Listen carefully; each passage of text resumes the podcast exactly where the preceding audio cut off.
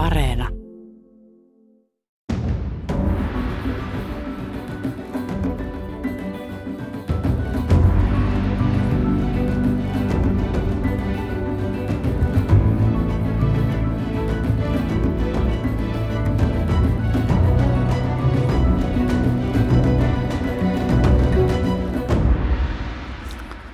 Muan saksalainen ajattelija sanoi aikoinaan, kaikkea toimintaa, mikä ei palvele, sen, palvele hetken mielitekoja, vaan tulevaisuutta, sanotaan työksi.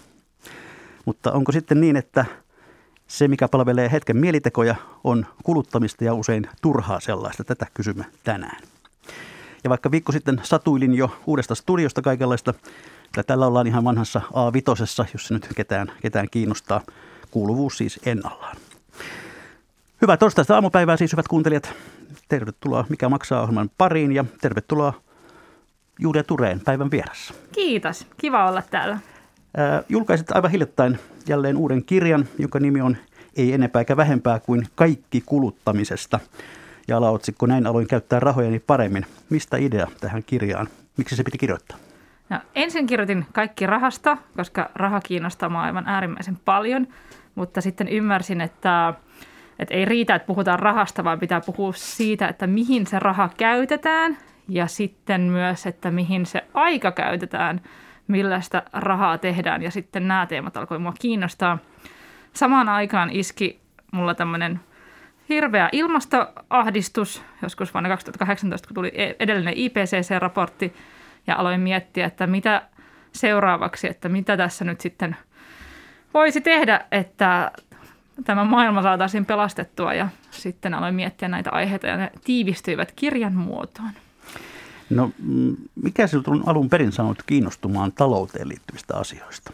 No, talous vaikuttaa niin hirveästi kaikkeen, että sehän pyörittää tosi vahvasti koko tätä maailmaa ja raha pyörittää ehkä enemmän kuin haluttaiskaan, että se on monessa asiassa itseisarvo eikä välinearvo, niin sitten mun mielestä siihen pitää perehtyä ja siitä pitää pystyä puhumaan sekä mikro- että makrotasolla, jotta tietää, että, että mitä yhteiskunnassa kuuluu ja, ja miten itsellä menee. No miten luonnehtisit itseäsi kuluttajana ja rahan käyttäjänä? No mä sanoisin, että mä oon aika semmoinen tarkan markan nainen, mutta kyllä mullakin kyllä mä sitten on myös niin kuin hedonisti välillä, että, että en voi mitenkään sanoa, että olisin joku suuri antikuluttaja, joka ei mitään koskaan ostelisi, vaan kyllä mä aika mielitekojeni perässäminen, mutta nykyään yhä enemmän sellaiset ilmastosilmalasit päässä, että mä en niinkään ehkä enää niin paljon mietistä, että, että paljonko joku asia maksaa rahaa, vaan että vähän enemmänkin lähtee siitä, että – että mitä tämän asian ostaminen aiheuttaa ympäristölle. Eli olet muuttunut siinä mielessä, mutta palaamme siihen tarkemmin millä tavalla. Hyvät kuuntelijat, te voitte perinteisen tapaan myös osallistua tähän ohjelmaan tuolla Ylen nettisivuilla. Osoitteessa yle.fi sivun oikeassa reunassa on otsikko Tuoreimmat. Ja siellä lukee, että miten turhasta kuluttamisesta pääsee eroon. Keskustella tässä aiheesta. Voitte kertoa omia kokemuksia, miten oma kuluttamisen on muuttunut, esittää kysymyksiä tai, tai muuten kommentoida tätä tämän päivästä keskustelua. Ja mobiililaitteella, jos lähestytte, niin, niin kannattaa hakeutua suoraan Ylen uutissivulle, josta löytyy myös tuo tuoreimmat sektori. Ja toivotaan, että systeemi tänään toimii. Nimittäin viikko sitten kävi niin, että jonkin teknisen vielä vuoksi yleisökommentit eivät välittyneet tänne studion saakka näkyville. Tätä pahoittelemme ja toivomme, että tällä kertaa vehkeet pelaavat niin sanotusti. Mutta käydään asiaa, Julia Tureen, kuluttaminen – Miten me oikein määrittelisimme sen, mitä se kuluttaminen on? No kuluttaminenhan on huomattavasti vanhempi asia kuin raha. Että ihminenhän on aina läpi historian kuluttanut.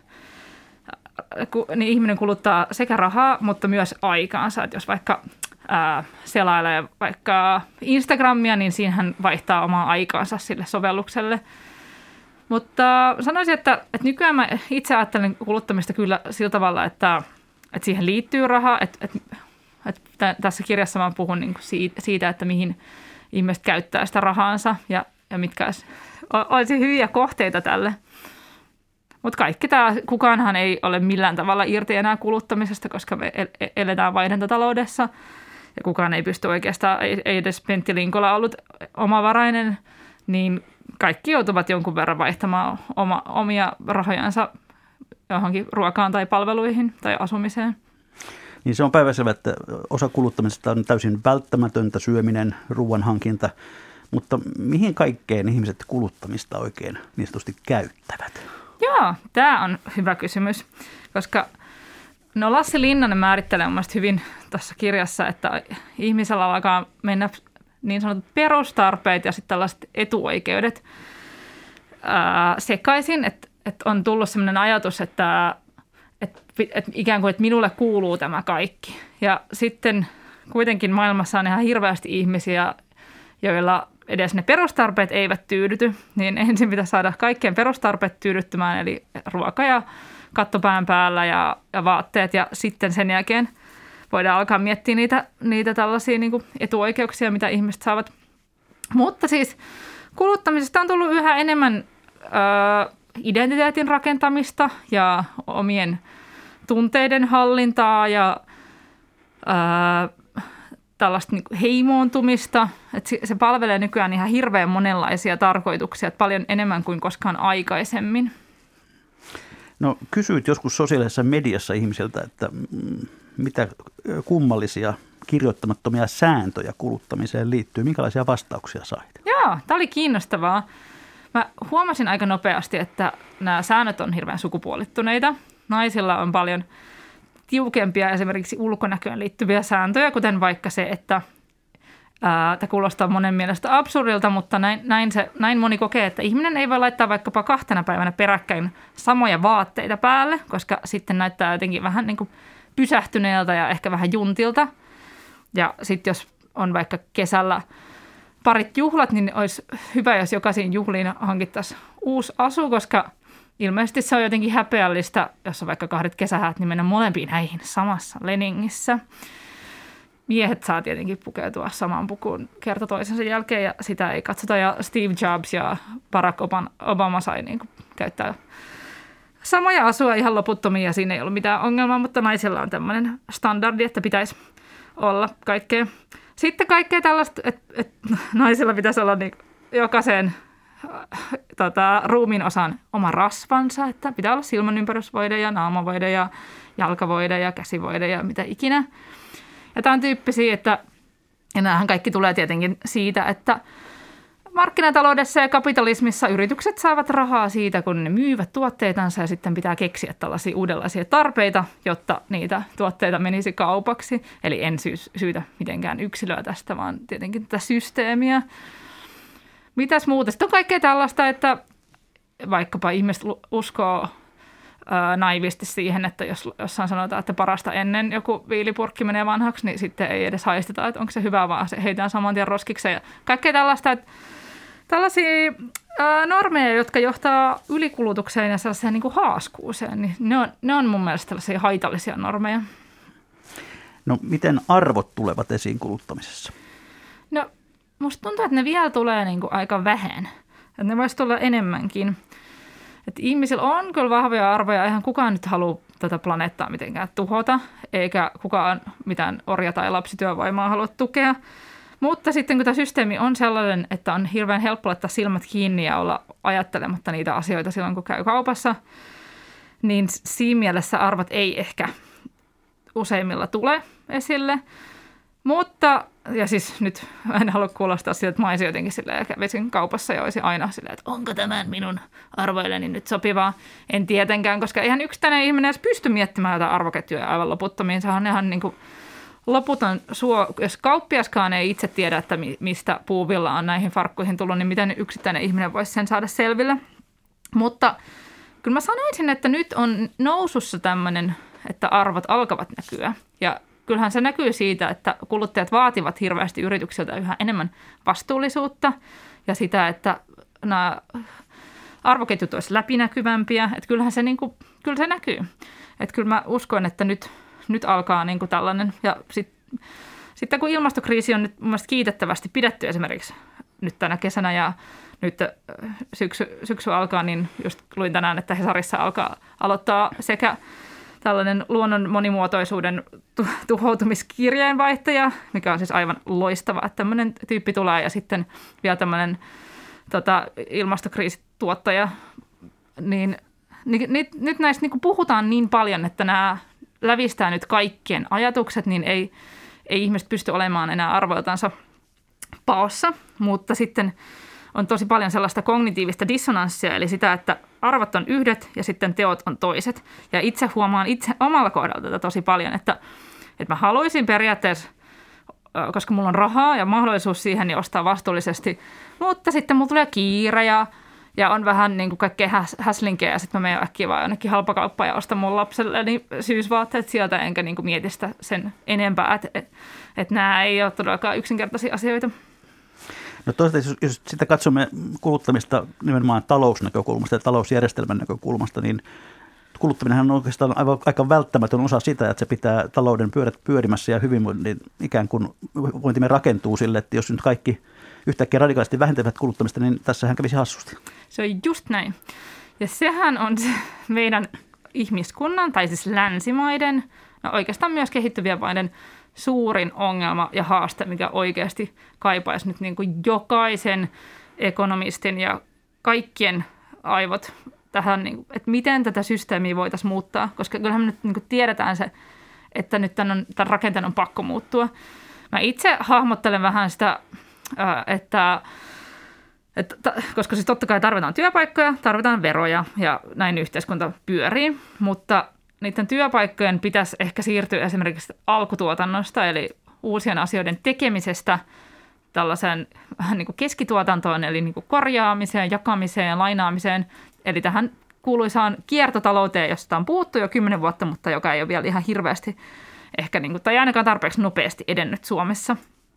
Ja ylipäänsä meidän pitäisi mun mielestä, mä tiedän, että nyt kuulijat järkyttyvät tästä, mutta – miettiä tätä talouskasvua, että onko se BKT-nousu se, mitä me halutaan ehdottomasti tavoitella, vai onko jotain muita vaihtoehtoja, että miten tämä talous voisi toimia. Mulla ei ole tähän vastausta ja, ja hirveän helposti tästä voi sanoa, että senkin naivi kommunisti, että nyt hiljaa siellä. Mutta sitten kun me nähdään koko ajan, että mitä tämä ylikulutus tekee, niin sen takia mä sanoisin, että, että pitää olla niin joku plan B. Ja sitten onhan mä niin kuin, katsoo Eurooppaa, niin väki vanhenee – ja on todennäköistä, että talous ei tule koskaan enää niin kuin kasvamaan samalla tavalla kuin mitä se on kasvanut viimeiset vuosikymmenet. Ja silti me tarvitaan hoivaajia ja, ja että yhteiskunta pyörii, niin kyllähän tällä nyt pitää niin kuin miettiä edes jotain vaihtoehtoja. Ja, ja kyllähän tästä on relevantti puhua edes. Mutta siis ehkä ennen kaikkea sanoisin, että pitää miettiä sitä talouskasvun laatua, että mikä kasvaa, missä niitä työpaikkoja syntyy. Koska en mä siihen usko, että talouskasvu loppuisi, Sitra, Sitrakin tuossa noin viime keväänä puhut, puhui siitä ja julkaisi raportin siitä, että, että tietynlainen talouskasvu on mahdollista, mutta sen pitää olla vaan niin tosi vihreätä kasvua. Että kyllähän siinä sitten kävisi silleen, että jos talouskasvu loppuisi, niin se tarkoittaa sitä, että me jämähdettäisiin näihin fossiilisiin polttoaineisiin, vaan sen talouskasvun pitää lähteä siihen vihreäseen energiaan ja, ja kaikkeen niin kuin tällaisiin uusiin innovaatioihin. Ja siihen me tarvitaan aivan todella vahvaa sääntelyä, eli sitä, että että tämä murros tapahtuisi paljon nopeammin. Ja, ja kyllähän nyt, on, niin kuin nyt tämä kuudennen IPCC-raportin jälkeen tuli todella kovia jyrähdyksiä siitä, miten öljy- ja hiiliyhtiöt ovat tulleet tiensä päähän. Eli talouskasvu tulee olemaan jossain aivan muualla kuin siellä. No tietokirjailija Julia Turen, miten arvioit sitä, että missä vaiheessa meidän kuluttamisemme muuttui tällaiseksi ylikuluttamiseksi? No, tämä oli mielestäni niin kiehtova kysymys, että mä pengoin tätä varten hirveästi kirjaa ja haastattelin erilaisia ihmisiä. Tota, mä, netissä on semmoinen niin hyvä sivu kuin Global Footprint, josta pystyy käydä katsomassa erilaisten eri maiden ja eri maanosien näitä hiilijalanjälkiä, että koska se ylitti tuon niin yhden maapallon. Ja 60-70-luvulla länsimaissa aika monessa paikassa tämä tapahtui – mutta sitten se on jännä, että jos katsoo vaikka Afrikan mannerta, koko mannerta, niin siellähän se ö, yksi maapallo ei ole vieläkään ylittynyt. Että, mutta sitten toisaalta siellä ihmiset saattavat elää myös hirvittävässä köyhyydessä, joka sekään ei ole tietenkään niin kuin, ö, suotavaa. Ja, ja kyllähän ihmiset pitää köyhyydestä pois nostaa ja nälänhädästä. Mutta tämä kehitys alkoi joskus 1700-1800-luvun taitteessa teollisen vallankumouksen aikoihin ja, ja sitten kun keksittiin nämä uudet energialähteet, kivihiili ja sitten jossain vaiheessa öljy, niin kun asioiden tekemisestä ja energiasta tuli niin, niin halpaa ja helppoa, niin sitten lähti tämä isokone ikään kuin vyörymään ja sitten vielä keksittiin tämä kapitalismi, joka on ollut hirveän tehokas ja erinomainen talousjärjestelmä, niin sitten sitä myöten ää, tapahtui ää, kaikki tällainen, että, että alettiin valmistaa ihan vaikka sarjatuotannolla asioita ja sitten kuluttamisesta tuli semmoinen ää, paljon isompi osa ihmisten elämää kuin mitä se oli koskaan aikaisemmin ollut. Ja sitten tämä pikkuhiljaa 1900-luvun myötä, niin, niin kun niitä ää, keksintöjä alkoi tulla yhä enemmän ja enemmän, muovi keksittiin ja autoista tuli tota, to, sellainen niin kuin ihan arkipäiväinen asia. Suomesta tuli kulutusyhteiskunta ehkä vasta joskus niin 50-60-luvulla ja sit, sitä ennen täällä oltiin aika silleen, ei, ei, kuluttaminen ei ollut suuressa roolissa, mutta sanoisin, että, että kulutuksesta mentiin ylikulutukseen joskus sillä, niin kuin, että siitä ei ole kuin ehkä joku 50-60 vuotta, että siinä mielessä on mielestäni toiveikastakin, että voihan olla, että aika, mitä me nyt eletään, on vaan tämmöinen niin välimenen vaihe ja sitten päästään taas jotenkin johonkin järkevämpään maapalloon. No, tuossa kirjassakin esiintyy termi turha kuluttaminen tai turha kulutus. Mikä on turhaa kuluttamista? Joo, tämä on aika hankala termi, koska se on hirveän arvottava. Mun mielestä ikään kuin, koska elämme tällaisessa individualistisessa kulttuurissa, niin kyllähän se on vähän semmoinen asia, että ihmisen pitää se itse itselleen määritellä. Mä itse sanoisin, että, että kun kuluttaa, niin kannattaa miettiä, että miksi minä kulutan. Ja vastaako ja kysy ihan silleen perimmäinen kysymys, että ei silleen vaan, että mun tekee mieli, vaan että miksi sun tekee mieli. Että onko vaikka olla yksinäinen tai, tai kaipaako jotain piristystä tai mikä se, mikä se syy on, haluuko ostaa jotain, jotta kuuluisi johonkin ää, jengiin, että muillakin ihmisillä on vaikka joku tietty vaate tai kengät tai, tai urheilukello tai auto tai mikä ikinä, että, että mitkä ne syyt on ja sitten miettiä, että, että onko muita mahdollisuuksia täyttää tämä tarve kuin kuluttaminen. Ja jos on, niin, niin olisiko se järkevämpää, mutta kyllä sitten tietenkin on, on myös tarpeellista kuluttamista, että en, en sitä yhtään sano. Ja sitten jos omasta mielestä se on tarpeeksi hyvä syy, niin, niin sitten sit se on, että, että en, en siis mua niin yhtään kiinnosta mennä sanomaan ihmisille, että tuo on turhaa kuluttamista ja miksi noin ja hyi hyi hyi, koska kuten mulla on tähän mennessä puhuttu, niin tämä on tämä systeemi, joka sysää ihan hirveästi meitä siihen kuluttamiseen, niin ei se oikeastaan yksittäisen ihmisen vastuulla edes se asia. Mutta yksittäinen ihminen voi tietenkin jonkun verran vähän kapinoida sitä vastaan, ja sitä, sitä mä itse, itse yritän tässä tehdä. No, jos katsotaan vähän tarkemmin, niin keiden kuluttaminen on vähiten kestävää nykyään? No, se on ikävä kyllä vastaa siihen, että minun kaltaisten ihmisten – Mä kuulun vahvasti tällaiseen keskiluokkaan, joka, jossa rahaa jää huomattavasti perustarpeiden jälkeen yli. Ja sitten mulla on mahdollisuus viskaa vähän sinne sun tänne. Että se länsimaalaisten hyvin toimeen tulevien ihmisten kulutus, se on se, mikä on se ongelma. Et esimerkiksi Takusäätiö ja Martat on, on tota, tehnyt tällaista niin kuin hi- laskuria ja, ja siinähän niin kuin tai siis ei, ei laskuri, vaan siis laskenut ihmisten erilaisten kotitalouksien hiilijalanjälkeä ja kyllähän se on ihan selkeä, selkeästi pystyy näkemään, että pienituloiset ihmiset eivät ole se ongelma tässä, vaan he kuluttavat itse asiassa aika, aika sille ekologisesti, ehkä tahtomattakin, koska jos ihminen elää vähän sille kädestä suuhun ja ostaa vain perustarpeita, niin eihän siinä niin tuu edes ostettua sit sellaisia asioita, jotka niin ylikuluttaisivat.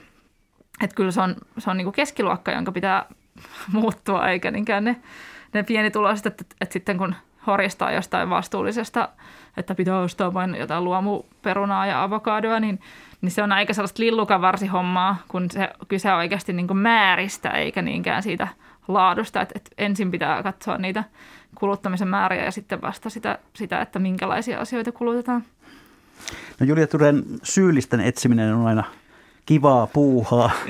tuota, ketäs me nyt syytämme eniten tästä ylikulutuksesta ja turhasta kulutuksesta? Ai että, olisi ihana syyllistää kaikenlaisia tahoja, mutta ää, no kyllä mä niinku, no tietenkin, tietenkin ää, syyllistän aina itseäni, koska kuulun tähän, tähän, vahvasti tähän keskiluokkaan, mutta kyllä mä sanoisin, että se systeemi on tässä oikeasti se iso ongelma.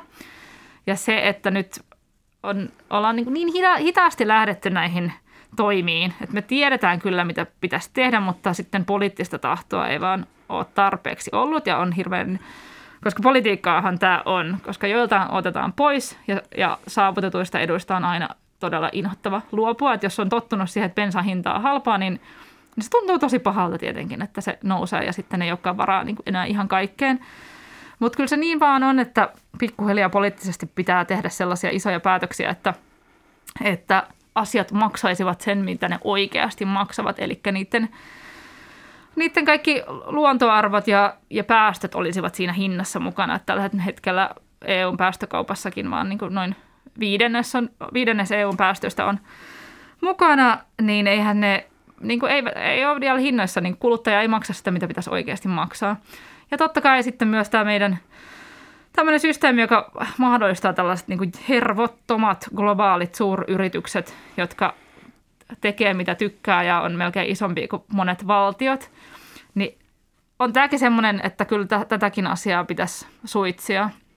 Että just luin sen 50 vaarallisinta yhtiötä, suosittelen, niin ää, niin to, tosi silmiä avaava, että mitä kaikkea tällaiset niin kuin valtavat globaalit yritykset saavat tässä maailmassa aikaiseksi. Ja, ja eivät ne kyllä niin kuin pienen ihmisen puolella ole. Ja siis mä en halua kuulostaa nyt liikaa tällaiselta niin kuin ikään kuin kapitalismin markkinan vastaiselta, koska en ole siis, niin kuin mä oon miettinyt tosi paljon, mutta en ole kommunisti ollenkaan, vaan uskon, uskon kyllä niin kuin tietynlaiseen kapitalismiin, mutta mä uskon vaan siihen, että sitä pitäisi säännellä tosi paljon enemmän. No tuota, mm, niin itse asiassa tämä 50 vaarallista yritystä, sitä on käsitelty tässäkin ohjelmassa. Terve, terveisiä vaan Hannu Sokalalle ja Juha-Pekka Raisteelle. Kirjaa on käännetty jo ties kuinka monelle kielelle. Mutta elämä nykyään semmoisessa eräänlaisessa kertakäyttökulttuurissa useiden tavaroiden tai laitteiden osalta esimerkiksi on usein halvempaa ja helpompaa ostaa uusi kuin korjata rikkoutunutta. Kuka tämän näytelmän roistoon ja kuka tämän käsikirjoituksen on keksinyt? No tämä menee myös taas siihen, että että hi- hinta ei ole oikea, että hinta on liian alhainen. Kun 1900-luvun alussa keksittiin tämä sarjatuotanto, kaikki muistaa historian tunneilta nämä niin kuin, tämän Fordin autot, ne mustat autot, jotka niin kuin meni siellä liukuhihnalla, niin siinähän huomaa sen, että uuden tekeminen on paljon nopeampaa ja edullisempaa ja varsinkin sitten, kun globalisaation myötä ne uudet asiat tehdään jossain halvan työvoiman maissa, ehkä jopa sellaisissa maissa, missä työvoima saa niin vähän rahaa, että ne ei oikein pysty edes elämään sillä palkallansa, niin totta kai se on usein halvempaa tehdä uusi. Ja sitten kun niistä, niitä luonnonvaroja pystyy vaan niin louhimaan sieltä kalliosta määrättömästi, eikä niistäkään niin eikä tarvitse maksaa vielä sitä, mitä ne oikeasti pitäisi maksaa. Verrattuna sitten siihen, että, että Suomessa joku yksittäinen koulutettu korjaaja tulee juuri sinun asuntoosi ja korjaa sen pesukoneen, niin totta kai se tuntihinta muuttuu jo paljon korkeammaksi. Ja sitten kun Suomessa on, on hyvinvointivaltio, niin maksetaan kaikki sosiaalimaksut sun muut ja on, on tietty palkka pitää olla, niin sitten se muuttuu paljon korkeammaksi se hinta. Ja mä en sano, että korjaaminen olisi liian kallista, vaan mä sanoin, että uuden ostaminen on liian halpaa. Että sehän se ongelma tässä on. No tässä, tässä ilmiössä ehkä yksi tunnetuimpia tapauksia historiassa on niin sanottu hehkulamppuhuijaus, eli hehkulampujen valmistajat alkoivat tehdä huonompia lampuja, jotta kysyntää riittäisi. Miltä yritysten vastuullisuus tämän päivän näkökulmasta näyttää? Onko se kasvamassa vai onko se yhä semmoista viherpesua ja puhetta? Joo, totta, mä oon tosi paljon erilaisten yritysten vastuullisuusasiantuntijoiden kanssa ollut tekemisissä ja, ja Suomessakin yritykset tekee valtavan hienoa duunia, että täällä on tosi paljon sellaista edelläkävijyyttä ja ihan hirveästi hyvää tahtoa löytyy yritysten sisältä. Että mun mielestä semmoinen vähän laiska, että mennään vaan ja osoitellaan, että hyi, kaikki yritykset ovat pahoja, vaan totta kai täältä löytyy ihan hirveän hyviä yrityksiä. Pieni ongelma vielä, mikä uskon, että sekin ratkeaa tässä pikkuhiljaa on se, että jos yritykset saavat kilpailua tuolla sellaisesta rötöstelystä, että ei tarvitse miettiä tuotantoketjua ja ja näin, niin, niin se on ongelmallista. mutta onneksi nyt EU-hun ollaan puuhaamassa tosi pitkällä on jo yritysvastuulaki, jonka mukaan sitten se arvoketju pitäisi olla niin selvillä, että pitäisi tietää, että minkälaisissa olosuhteissa ne jopa alihankkijoiden ää, asiat valmistetaan, niin sitten sieltä tulisi niin kuin rangaistusta jos, tai sakkoa, jos, jos sieltä lö, niin kuin löytyy tällaisia tahallisia rikkomuksia. Suomessahan monet, monet sanovat, että kaikki nämä EU-ssa tapahtuvat tällaiset ää, niin kuin uudet säädökset olisi Suomelle vaan kilpailuetu, koska täällä on jo valmiiksi niin hyviä ja vastuullisia yrityksiä, että sitten kun muutkin pakotettaisiin skarppaamaan, niin Suomi olisi jo etulyöntiasemassa. En tietenkään sano, että ihan jokainen, mutta siis kyllähän se nyt jotain kertoo, että Suomen tai Helsingin pörssi on valittu monena vuotena maailman niin kuin ja vastuullisimmaksi pörssiksi, että täällä on oikeasti tosi hyviä isoja firmoja ja, ja olen itse asiassa niin kuin monen pörssiyhtiön toimareidenkin kanssa jutellut, kun mä tykkään näistä sijoittamisesta ja, ja sijoituspiireissä jonkun verran hengailen, niin, niin hirveän tahtoista ja, ja sellaista niin kuin eteenpäin, eteenpäin katsovaa, että, että jos minkä tahansa aina jos jonkun koneen ää, tyyppien haastatteluja lukee, niin nämä on niin kuin aivan älyttömän jotenkin sellaisia humaneita ja, ja miettii, että mitä, mitä seuraavaksi ja miten tämä pallo pelastetaan. Että, että en, että totta kai vastuuttomuutta ja viherpesua tietenkin löytyy, enkä ole naivi, mutta löytyy myös tosi paljon hyvää ja, ja hyviä, hyviä juttuja yrityksen saralta. Ja, ja siinä mielessä mun mielestä yritykset on tosi tärkeä osa ratkaisemassa tätä asiaa, koska siellähän se, jos se kapitalismi saadaan ikään kuin valjastettua hyvään, eli siihen, että siellä ollaan niin tosi tehokkaasti mietitään näitä ratkaisuja, niin sittenhän se on niin aivan mahtava juttu, että, että, että, tota, että yritykset ovat tässä mukana. Tietokirjailija Julia Tureen, puhutaan pari sanaa kuluttamisen historiasta. Se ei ilmiönä ole tavattoman vanha. Se on oikeastaan muutaman vuosisadan mittainen korkeintaan. Jos vähän pohditaan se, että mikä, mitä tavallaan oli kulutusyhteiskunnan syntymisen taustalla, mitkä tekijät, tekijät tuota, joo, joo. Kehity, kehitystä on, ovat ohjanneet? Tota, no mun mielestä tämä, tämä, niin tämä kulutusyhteiskunnan toi määritelmä on mun mielestä aika osuva. Mä lainasin tällaista brittitutkija Paul Glenia tässä, että kulutusyhteiskuntaan vaaditaan kasvava kulutus henkilöä kohden, tuotannon tehostuminen ja jakelukanavien organisointi, mahdollisuus nousta yhteiskuntaluokissa ja työnjaon lisääntyminen sekä yksilöllisyyden lisääntyminen ja omistamisen halu. Ja yksittäin nämähän eivät ole mitenkään, niin kuin, ei kuulosta mitenkään niin kuin huonolta asioilta, vaan itse asiassa ihan sellaiset, että nämähän on niin kuin hyviä juttuja monelle. Mutta tota, no, niin, ää, ehkä jotkut historiat sanoo, että, että kulutusyhteiskunta olisi jo, olisi jo jollain tavalla ollut käynnissä 1500-luvulla, mutta mä itse sijoitan sen ehkä enemmän siihen, että se alkoi niin 1700-1800-luvun taitteesta, silloin kun ensimmäinen teollinen vallankumous syntyi ja, ja tuli näitä kaikki uudenlaisia keksintöjä. Ja, eli niin kuin vaikka nyt kaikki muistaa vanhan kunnon kehru, jennyn ja, ja tällaisen, että, että alettiin koneilla ja, ja kivihiiltä käyttäen saada asioita aikaiseksi, että ei tarvinnut enää niin kuin pelkästään lihasvoimalla tehdä asioita tai, tai valmistaa asioita tai, tai ruokaa. Ja sitten tota, no niin, No sitten tietenkin nämä isot keksinnöt, kuten vaikka höyrykone, niin sehän auttoi tosi paljon. Mutta kyllähän tämä vaati myös sellaista, että yhteiskunta muuttui jonkun verran, että et, et pelkkä yksittäinen höyrykone ei saa aikaiseksi kulutusyhteiskuntaa, vaan se, että, että alkoi syntyä tällaisia tota, et erilaisia, niin kuin, että et tuli niin kuin työvoimaa, että et, et maatalousyhteiskunnasta ää, muutettiin, tuli niin kuin tehtaita ja, ja ihmiset alkoivat tienata rahaa – kodin ulkopuolella ja sitten kun sitä rahaa alkoi olla ja sitten kun tehtaissa alettiin tehdä tavaroita, niin sitten tämmöinen kuluttaminen muuttui mahdolliseksi ja sitten tuli kaikki tällaisia uusia keksintöjä, kuten vaikka leluja tai, tai mitä ikinä silloin 1700-1800-luvulla.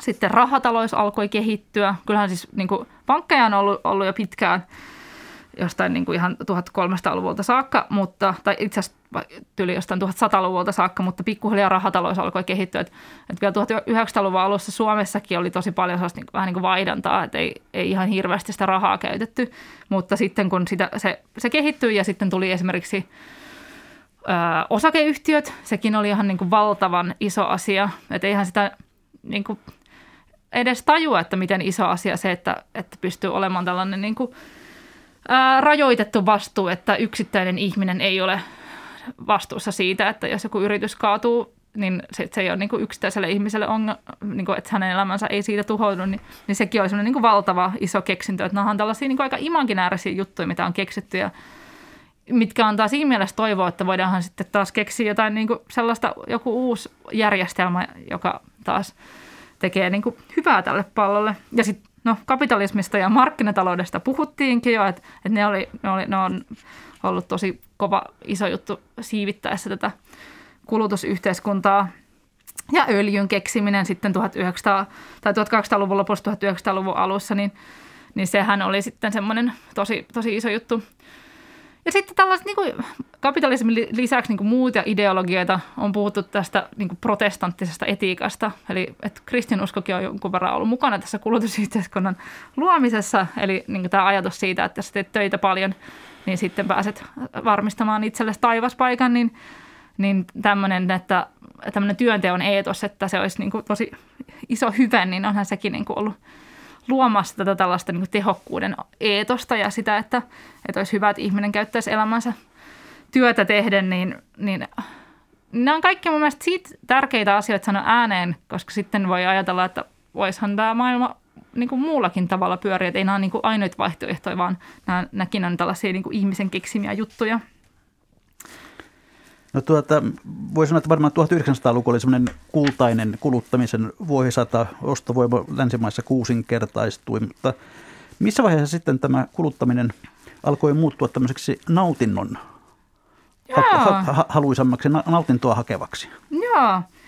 No tota, mä ehkä sijoittaisin sen johonkin tuohon niin kuin, no totta kai kulta, tai siis tällä, tällä niin kuin 20-luvulla, 1920-luvulla oli ko- kovaa tällaista niin kuin, ää, paljon, paljon juhlia ja haus, hauskuutta ja, ja tästä, tätähän muistellaan, mutta, mutta kyllä ehkä semmoinen niin kuin, sitten semmoinen kunnon na- nautinnot alkoi vasta joskus silloin niin maailmansotien jälkeen, että sitten sitä rahaa alkoi jäädä oikeasti yli. Et 1900-luvun alussahan tuli niin tällaiset asiat kuin vaikka tavaratalot, tai, tai joskus 1800-luvun lopulla, että, että, että, että pystyi menemään niin kuin ihan viettämään aikaa ja katselemaan tavaroita, että sitä ennen, ennen oli niin kuin pystynyt vaan tota, piti mennä ainakin pikkupuotiin ja pyytää sieltä joltain niin kuin, ää, myyjältä, että voinko saada tuollaisen. Ja nyt pystyy niin kuin oikein mennä niin kuin hipelemään niitä tavaroita. Ja sitten kulttuuri on hirveästi vaikuttanut tähän, että,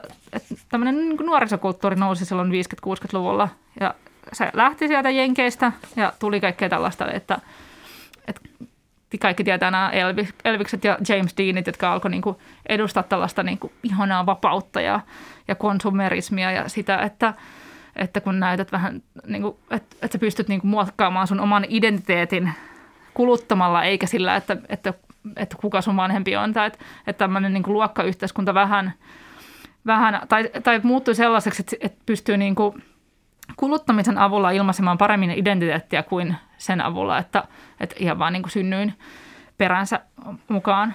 Ja sitten niin kuin, kyllä mä, me, mä itse, itse 80-luvulla syntynyt, niin, niin tiedetään, että sitten kaikki tällainen niin kuin populaarikulttuuri on ihan hirveästi ollut vaikuttamassa siitä, että mikä on sellaista – ihanne elämää ja mikä on sellaista, ihan, tai sellaista mihin, mitä pitäisi tavoitella, että, että pitää olla vaatteita ja pitää olla, olla niin kuin musiikkia ja, ja mit, mitä kaikkea niin kuin tällaista, että ää, et, et kyllä niin kuin, tässä on niin kuin hirveän monta eri tekijää, mitkä ovat sitä niin kuin, si, tällaista kulutusyhteiskuntaa olleet luomassa. Ja sitten mainontaa ei tietenkään voi niin kuin, sivuuttaa yhtään, että, että, että se mainonta on, on niin kuin monta sitä vuotta jo kehittynyt – kehittynyt koko ajan. Nythän se on nykyään alkaa olla niin kuin aivan todella, todella ovelaa ja, ja parhaat psykologit ovat valjastettu mainonnan käyttöön, että, että miten saadaan ihminen houkuteltua ostamaan lisää. No puhutaan sitten hieman tarkemmin suomalaisista kuluttajina. Aikana ennen koronaa suomalainen kotitalous keskimäärin käytti, kulutti noin 37 000 euroa vähän päälle, josta siis tulee vähän päälle kolme tonnia per kuukausi. Miten tuo suomalaisten kuluttaminen, mihin se kohdistuu? No Miten se jakautuu? suurin osa suomalaisen niin kuin, rahoista menee tietenkin asumiseen ja, ja tota, ruokaan. Ja, tota, mutta sitten, sitten ehkä neljännes menee tällaisiin niin kuin, kulutusmenoihin, että sitten niin kuin kaikkeen tällaisen ää, vaikkapa matkusteluun tai, tai tota noin, niin, vaatteisiin tai tämän tyyppisiä, jotka ei ole niin kuin ehkä maailman niin kuin tarpeellisimpia. Mutta sitten niin kuin toki liikkumiseenkin menee neljännes, että, että, tämä, että nämä on kaikki tällaisia asioita, mitä, mitä voi, niin kuin, minkä laatua voidaan katsoa, että kuinka leveästi asutaan tai kuinka monta autoa ihmisellä on tai kuinka usein se matkustaa tai kuinka paljon se ostaa. Että, että näissä kaikissa on, on sellaista, mistä voi keskustella. No, tuota, tässä kirjassasi esittelet Markus Terhoon Sitran johtajaan viitaten seitsemän erilaista suomalaista ja kuluttajatyyppiä. Käydäänkö vähän läpi niitä, että minkälaisia porukoita täällä oikein, oikein on? Ensimmäinen on mukavuuden halunen nautiskelija. Millainen hän on? Joo. No tota, mun mielestä nämä oli, oli hauskat. Nämä ei ole siis niin mitkään kiveen kirjoitettu, nämä on tällaisia haastattelututkimuksia tehty, ehkä enemmänkin tarkoitettu yrityksille kuin, kuin, niin kuin miksikään tällaiseksi horoskoopiksi, mitä ihminen voi lueskella, mutta mun mielestä oli niin kiva, että mä poimin nämä kirjaan. Mukavuuden haluinen nautiskelija on semmoinen, että hän ei tingi mistään ekologisuuden vuoksi, vaan hän ajattelee, että, että kyllä teknologiset keinot tekno, tai teknologiset keksinnöt tulee kyllä pelastamaan maapallon ympäristökriisillä, että ei, eipä tässä mitään, että jatketaan samalla miiningillä. No sitten on seuraileva suunnan etsiä. Joo, se on semmoinen, että hän matkii mielellään muiden ihmisten kulutusvalintoja, katselee paljon vaikka somea ja katsoo, että, että, että, että mitä ostoksia tekemällä mä voisin niin kuin kuulua tähän porukkaan. Sitten on arjen selviytyjä. No arjen selviytyjä on niin kuin siinä mielessä tärkeä kulutusryhmä, koska siihen aika monet kuuluu, halusivat tai ei. Siinä ide, niin kuin se pointti on se, että että ihmisellä on niin vähän rahaa käytössään, että millekään sellaiselle spontaanille impulssien viemälle kuluttamiselle ei oikeastaan jää tilaa, vaan hän on tahtomattakin niin kuin kuluttaa oikeastaan planetaarisesti, eli niin kuin tämän maapallon kestävyysrajojen sisäpuolella. No sitten on impulsiivinen heräteostaja. Joo. No tämä oli semmoinen, että, että hänelle määrä korvaa laadun ja, ja hän ajattelee kyllä, että ekologiset arvot on tärkeitä ja – ja että halpatuotanto on ikävä asia, mutta, mutta sitten hän ei ihan sille yhdistä niitä niin kuin omaan, kulutus, omaan kulutukseensa, että hän on kyllä sinällään tiedostava, mutta sitten se ei niin kuin ehkä yllä niin kuin omaan toimintaan saakka.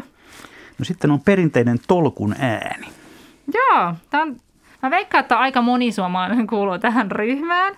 Tunnistan ainakin niin omasta suvustani tämän, tämän tyyppisiä ihmisiä, että tolkun äänellä niin monet uudet asiat on tällaiset turhan päiväistä hömpötystä ja, ja niin kuin tolkun äänen ostokäyttäminen on sinällä fiksua. Mun isovanhemmat ainakin kuuluu ehdottomasti tähän, mutta se pointti on enemmänkin niin kuin arkijärki kuin mitkä ekologiset arvot. Ja mun mielestä musta tuntuu, että just, just tällaista sodan aikainen sukupolvi, niin, tai silloin syntynyt, niin kaikki tietää sen, niin kuin nämä ihmiset, jotka tiskaa näitä jogurttipurkkeja ja varastoi niitä kaappeihinsa, niin nämä on nyt just näitä tyyppejä. Musta tuntuu, että sieltä olisi niin kuin paljon tuota, oppia voitaisiin ottaa sieltä sukupolvelta, eikä vaan niin kuin naureskella heille ja heidän piheydellensä. Vaikka en olekaan sotasukupolvia, niin tämä kuulostaa aika tutulta tämä perinteinen tolkun ääni kyllä. Sitten on fiilisvihreä suunnan näyttäjä. Joo, tämä on tämmöinen niin kuin, ehkä tämmöinen vähän niin kuin mun, mun kaltainen kaupunkilaishipsteri, joka, joka niin kuin yrittää vähän miettiä sitä laatua ja, ja yksilöllisyyttä ja hyvää designia ja, ja sitten tota, että se kuluttaminen on niin kuin aika sellaista identiteetti, identiteettitekemistä ja pitää yrittää etsiä vaikka pienten ja vähän tuntemattomimpien ää, tuottajien tuotteita ja vähän niin kuin ajatella, että minä omalla lompakollani tuen näitä, näitä tota noin, yrittäjiä. Ja si- siinäkin voidaan mennä silleen, että jos sä niin kuin tarpeeksi, tai niin kuin tarpeeksi paljon rahaa siihen käytät, niin ei se vaikka kuinka vastuullisesti ja, ja hyvin ostaisit, niin sitten jos ostat liikaa, niin sitten ostat liikaa. No sitten on vielä tämmöinen seitsemäs ryhmä kuin neuvokas arkivihreä. Joo, musta että näitäkin löytyy ehkä vähän niin kuin mua vanhemmissa ihmisissä enemmän, ehkä naisissa paljon, että, että ollaan valmiit vähän niin kuin tinkimäänkin omasta elämäntyylistä, kunhan oltaisiin ekologisia ja, ja käytettäisiin kestävästi. Musta tuntuu, että mun äiti on ehkä vähän tämän tyyppinen hahmo, mutta sitten, ja sitten niin harkitaan sitä kuluttamista, mutta sitten ei hirveästi pidetä sitä ääntä eikä, eikä niin kuin yritetä mitenkään omalla paremmuudella niin kuin ja, ja kertoa, että tehkää näin, vaan sille, että se on sellaista henkilökohtaista pientä toimintaa. No tuosta voi sitten kukin kuulija päätellä, että mihin, mihin ryhmään saattaisi kuulua vai kuuluuko pariinkin. Puhutaan sitten myös sellaista ilmeistä kuin kuluttajaheimot. Mitä, Joo. mitä ne ovat? Joo. Mä tutustuin tätä kirjaa tehdessä sen uskontotieteilijän kuin Mikko Kurenlahti, ja hän sanoi, että kuluttaminen on uskonnon kaltainen ilmiö, että se on vähän niin kuin alkanut korvata uskontoa meidän ajattelussamme siinä mielessä, että kun aikaisemmin uskonto loi sellaista merkitysjärjestelmää, eli sen kautta pystyy kommunikoimaan ja, ja, ja oli semmoinen niin yhteinen tavoite vaikkapa tyyliin taivaspaikan saaminen, mutta sitten kun ihmiset ovat maalistuneet ja, ja tota, tarvitaan edelleen niin kuin tällaista yhteistä uskomisjärjestelmää, niin nyt kuluttamisesta on tullut vähän sellainen, että siinä on esimerkiksi vaikka paljon sellaisia asioita, mitä voidaan niin kuin tavoitella. Et useinhan sitä ihminen säästää rahaa jotakin varten, että se on niin kuin, että, että merkitystä tuo elämään se, että sulla on joku kohde, oli se sitten taivaspaikka tai sitten seuraava auto, jonka haluaa ostaa. Ja sitten, sitten näissä, niin kuin tässä merkitysjärjestelmässä ja kommunikaatiossa, niin kuluttaminen on siinä tosi tärkeää, että että sitä kautta voi liittyä ikään kuin johonkin kulutusheimoon. Ja se on hirveän helppoa, koska sen kun vaan ostat jotain ja sitten sä oot jo siinä heimossa sisällä. Ja itse niin kuin nauriskelen itselleni, että mä vähän niin kuin kuulun tähän Apple-heimoon, että mulla on niin iPhone ja mulla on Mac tietokoneena ja, ja iPad himassa. Että, että mä tietenkin ajattelen, että mä oon tämmöinen niin kaupunkilaishipsteri, joka jossain kahvilassa siemailee kahviansa ja tekee jotain duunejansa ja ja sitten, sitten kun sen sanoo ääneen, niin sittenhän se kuulostaa aivan naurettavalta, että, että nyt niin kuin ihan vaan se, että mä oon käynyt ostamassa nämä tuotteet, niin saa, mutta niin kuin, että tämän olisi tarkoitus osoittaa mulle, muille minun identiteettini, että tällainen tyyppi minä olen. Ja sitten kun mä näen jonkun toisen ihmisen, joka on niin kuin samantyyppinen, että sillä on se sama mäkki siellä, siellä tota kahvilan pöydässä, niin sitten me ollaan vähän niin kuin sitä samaa heimoa, vaikka ei niin kuin tunnettaisikaan toisiamme. Ja sitten No Mikko Kurelahti kertoi esimerkin vaikkapa miehestä, jolla oli ollut urheilukello ja hän oli fiilistellyt sitä kovasti ja hän oli puhunut niistä, sitä urheilukellosta paljon hänen kulutusheimonsa eli hänen ystäviensä kanssa ja sitten pari vuoden päästä se kello edelleen kyllä toimi, mutta se oli vanhentunut siinä mielessä, että oli tullut paljon uusia markkinoilla ja sitten hänellä alettiin vähän niin kuin irvailla, että – jaahas, että sinä sen antiikkisen kellosi kanssa tulet. Ja sitten se ikään kuin hän putosi vähän niin kuin siitä heimosta, niin sitten hän joutui ostamaan uuden, jotta hän olisi edelleen osa sitä heimoa. Että sehän vaatii tällaista uusiutumista ja, ja niin kuin aika nopeita kulutussyklejä, jotta pysyy tässä heimossa. Ryhmäpaine on kova. Kyllä. Tuota, täällä on siis vieraana Julia Tureen tietokirjailija, jonka kirja Kaikki kuluttamisesta on tämän syksyn uutuuksia. Ja tuota, kirjan alaotsikko kuuluu Näin aloin käyttää rahojani paremmin. Nyt on korkea aika kysyä, että miten aloit käyttää rahojasi paremmin? Se on tämmöinen, toihan kunnon mainosotsikko. Mutta mä sanoisin, että mä aloin käyttää paitsi rahojani, niin myös aikaani paremmin. Mä itse nykyään teen nelipäiväistä työviikkoa ja vietin juuri seitsemän viikon kesäloman. Ja mun mielestä tässä ideana on se, että kun ei nosta omaa elintasoa kauhean korkealle, mä oon siis yrittäjä, joten mulle tämä on täysin mahdollista, niin sitten pystyy vaihtamaan ikään kuin sitä oma, tai sitä rahaa mieluummin ajaksi, että, että onkin enemmän vapaalla ja tekee omia, omia jotain projekteja. Tämä on, niin kuin, tämä on yksi tapa, millä elämää saa nautinnollisemmaksi ja sitten t- tätä, että niin kuin, hakee niitä kiksejä jostain muualta kuin ostamisesta, että tekee sellaisia asioita, jotka ovat joko ilmaisia tai sitten puoli-ilmaisia. Mutta sitten kyllähän minä sitä rahaakin käytän totta kai. Ja yksi luku puhuukin tästä vastuullisesta sijoittamisesta, joka on, on mulle semmoinen iso ja tärkeä aihe. Ja uskon siihen, että just kun puhunkin, että, että moni yritys on, on mukana tätä ilmastokriisiä setvimässä, niin – niin siihen, että sitten kun sitä rahaa kuitenkin jää, kun ei osta niin paljon, mutta jotain iloa siitäkin pitää saada. Ja tämä tuo itselle niin kuin luo sellaista turvallisuutta, kun on sitä rahaa sijoituksissa ja sitten se vielä parhaimmillaan tuottaa lisää rahaa, niin sitten on, on sellainen tässä vähän kaoottisessa maailmassa, niin jotenkin vähän semmoinen olo, että on, on niin kuin tur, turvassa edes vähän tulevilta, niin kuin, että mitä ikinä tapahtuukaan. Niin sitten tota, sit sen takia mä niin kuin puhun tästä vastuullisesta sijoittamisesta. Eli onko sinun vinkkisi tavallaan se, että sen sijaan, että menet shoppailemaan ja ostat tarpeettomia vaatteita kaappiisi, niin menekin tuonne tuota pörssiin ja tee siellä hyviä ostoksia. Joo, just näin. Näin yksinkertaisimmillaan. Ja nyt tähän tietenkin joku tulee sanomaan, että jos kaikki ostaisivat vain pörssiosakkeita eikä ollenkaan nämä kulutustuotteita, niin sittenhän maailma kaatuisi ja yrityksetkin kaatuisivat, koska eihän yritykset sillä elä, että niiden pörssiosakkeita ostetaan. Se on aivan totta, enkä yhtään kiellä sitä. Ähm, pitää, niin kuin, mä sanon suoraan, että mun mielestä pörssissä on sellaisia firmoja, jotka soiskin kaatuvan, että mä niitä itse yhtään, niin kuin, vaikka tuota, no, syyllistän vaikkapa pikamuoti, että eihän niin kuin, sen tyyppistä liiketoimintaa niin kuin, tarvitse välttämättä olla ollen, ollenkaan olemassa, mutta sen sijaan on paljon sellaisia keksintöjä, jotka kaipaavat vielä niin kuin, huomattavan määrän rahoitusta – jotta ne pystytään kaupallistamaan ja, ja jotta niitä pystytään kehittämään eteenpäin. Ja mun mielestä sen rahan soisi menevän tähän suuntaan. Itse ostin just vaikka Spinnavan osakeannista sieltä sen verran, sen verran osakkeita kuin irtos. Ja tämän tyyppisissä jutuissa on musta kiva olla mukana. No tässä kirjassa nousee esiin moneenkin otteeseen se, miten identiteettiä luodaan kuluttamisen kautta. Ja Kysyt itse, että voisiko ostamisen ja omistamisen rinnalle nousta vaihtoehdoksi tekijän ja osaajan identiteetti? Mitä itse vastaat kysymykseesi? No mun mielestä vois. Mä sanoisin, että nyt me eletään sellaista niin läpimenon kautta tässäkin asiassa, että, että ihan vaan se riittää, että sä oot ostanut jotain ja sitten se kertoo susta tosi paljon. Mun mielestä – nyt kun asioista on tullut niin halpoja ja sitten ihmisethän aina haluaa, niin kuin, että ekaksi ne haluaa kuulua joukkoon, mutta sitten sen jälkeen ne haluaa, sit kun ollaan päästy joukkoon, niin sitten halutaan erottautua sieltä joukosta, että semmoinenhan ihminen vähän niin kuin on ja, ja halutaan aina, että, että joku asia tekee minusta erityisen.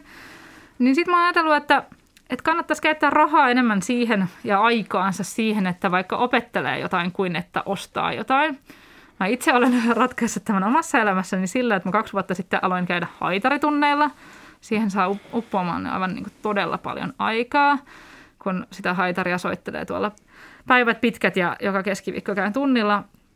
Ja se on sitten taas sellaista, että mä sanoisin, että, että jos onnellisuuden jakaa tällaisen niin hedonistisen onnen, eli siihen, että saa niin välittömät kiksit jostain asiasta, mitä vaikka, että jos ostaa jonkun asian, niin siitä tulee tosi nopeat sellaiset nousut niin sitten tämmöinen niin kuin jonkun asian harjoitteleminen ja tämmöinen pitkäjänteinen sitoutuminen, niin siitä tulee tällaista niin kuin eudaimonista onnea, eli, eli tällaista vähän niin kuin syvempää merkityksellisyyttä omaan elämään.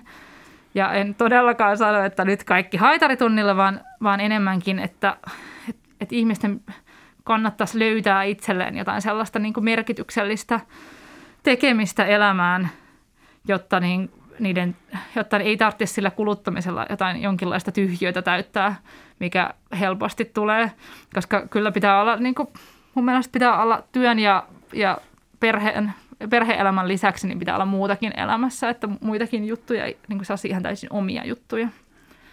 Jos ajatellaan sitten ihan laveammalla tasolla kulutustottumusten muuttamisesta, niin, muuttamista, niin, niin auttaisivatko siinä myöskin jyrkät kiellot ja kehotukset? Joo, mä, mä uskon poliittisen sääntelyn, että jotain asioita, no nythän meillä tuli EUn muovipillidirektiivi, tai siis tämä, että, että aika paljon asioita kiellettiin. Siin, no, oliko, oliko tässä kiellossa nyt tämä niin kymmenen eniten valtamerten rannoilta löydettyä muoviroskaa, niin ne kiellettiin ihan vaan sen takia, että saataisiin meriä vähän puhtaammaksi ja, ja muistakin syitä.